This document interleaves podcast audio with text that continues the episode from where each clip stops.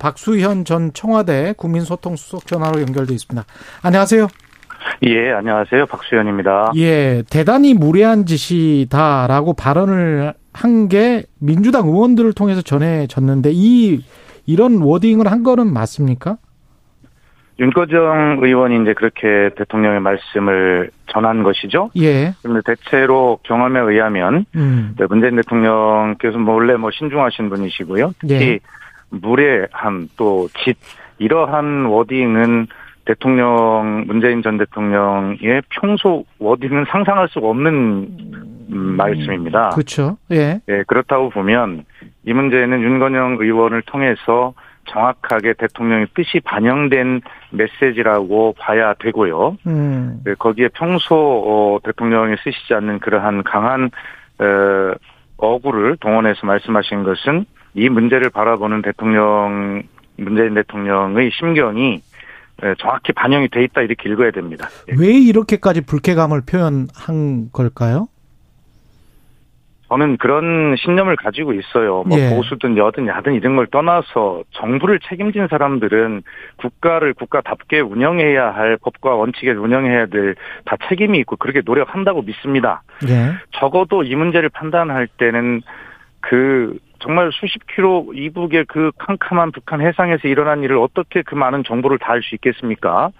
그러나 그러기 때문에 한미 동맹에 입각한 정확한 특수 정보까지를 전부 다 종합해서 어 우리 국민의 그런 사건이 일어나는 것은 가슴 아프지만 정부는 책임감을 가지고 그 당시 상황을 판단해서 어 그런 해- 천인공노할 만행을 저지른 북한에 대해서 대통령께서 직접 규탄도 하셨지만 그러면서도 그러한 결론을 내릴 수밖에 없는 그런 상황이 책임 있게 결론을 내리는 것이고요. 그리고 김정은 국방위원장도 역대 이런 사태가 있을 때 북한의 태도에 비해서 이례적으로 조속하게 사과하지 않았습니까? 예.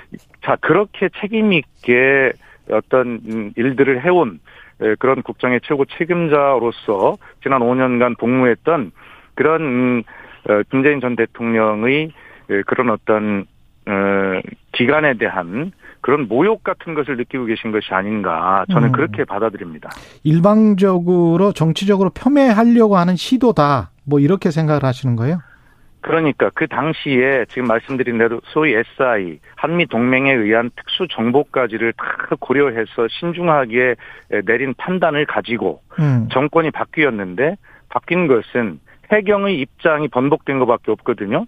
다 해경도 이것이 월북이 아닌데 월북이라고 했다라고 이야기하는 것이 아니라 월북이라는 증거를 찾지 못하겠다라는 정도의 애매모호한 입장으로 입장을 완전히 뒤바꾼 거 아닙니까? 예. 그런데 그러한 상황들을 가지고 예를 들어 지금 말씀드린 대로 핵심 고위급 인사들에 대한 서면 조사도 어 이루어지지 않고 거부당한 상황에서 전직 대통령에게 불쑥 그런 서면 조사 요구서를 보낸다라고 음. 하는 것을 누가 이해할 수 있겠습니까? 이것은 음.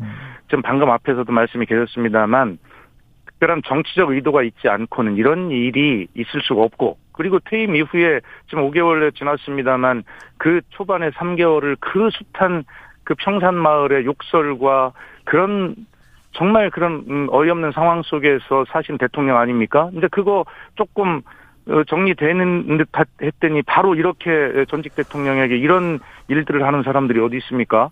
음, 감사원은 적법하게 우리는 진행하는 것이다. 국민의힘은 정치보복이라는 방패 뒤에 숨지 말고 서면 조사에 응해라. 이렇게 지금 주장을 하고 있는 거잖아요. 예, 바로 그것이 이제 감사원이나 국내힘이 예, 예정돼 있는 프레임이죠. 그래서 정해져 있는 법적 절차를 전직 대통령이 이것을 거부하고 어 응하지 않는다라고 하는 이런 프레임을 만들어서 본질과 비, 벗어난 그런 것들을 가지고 흔들어서 흠집내기를 하려는 것이죠. 음.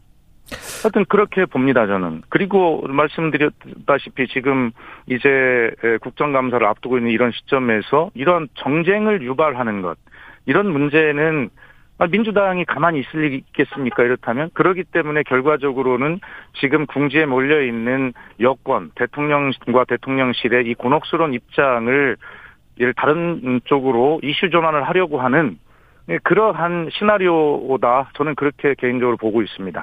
근데 역으로 그 정쟁에 휘말리지 않으 않으려면 네. 그냥 뭐 질문서를 받았을 때 그래 써줄게 뭐 이러면서 노태우나 아 김영삼 전 대통령처럼 그런 식으로 대처를 했었으면 어땠을까 그런 생각도 드는데 어떻게 보세요? 전혀 그렇지 않습니다. 예. 이 문제는 오히려 또 하나의 선례를 남기는 일이고요. 아. 정확하게 해야 합니다. 그러한 예를 들어서 어 감사원이 현직 재직 중인 공무원의 부정과 비리와 이런 것들을 조사할 수는 있습니다만 음. 또 제한적으로 뭐 필요하면 전직 공직자에게도 그러한 뭐 답변을 요청할 수는 있겠습니다만 지금 상대가 대통령입니다. 그런데 이 문제를 그렇게 가볍게 처리할 문제가 아니잖아요. 음. 그리고 이 월북이냐 아니냐의 이 문제에 대한 결론이 지금 문재인 정부에서 내린 결론과, 네. 지금 내리고자 하는 결론의 방향이 다를 수 있죠.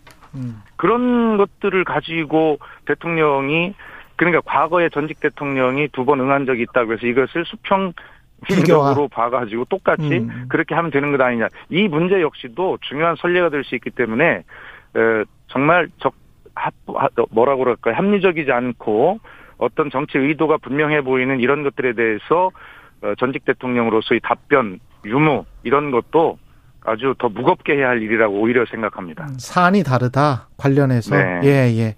그 박지원 전 국정원장은 윤석열 대통령의 승인이 없었으면 감사원에서 이렇게 전직 대통령에게 그 서면 조사에 응하라고 이렇게 뭔가를 보냈겠느냐 이런 이야기를 했어요. 네.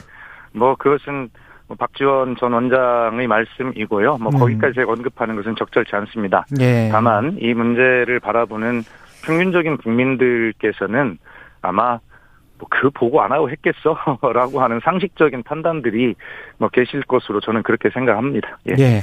여기까지 말씀 듣겠습니다. 박수현 전 청와대 국민소통 수석이었습니다. 고맙습니다. 네, 감사합니다. 예.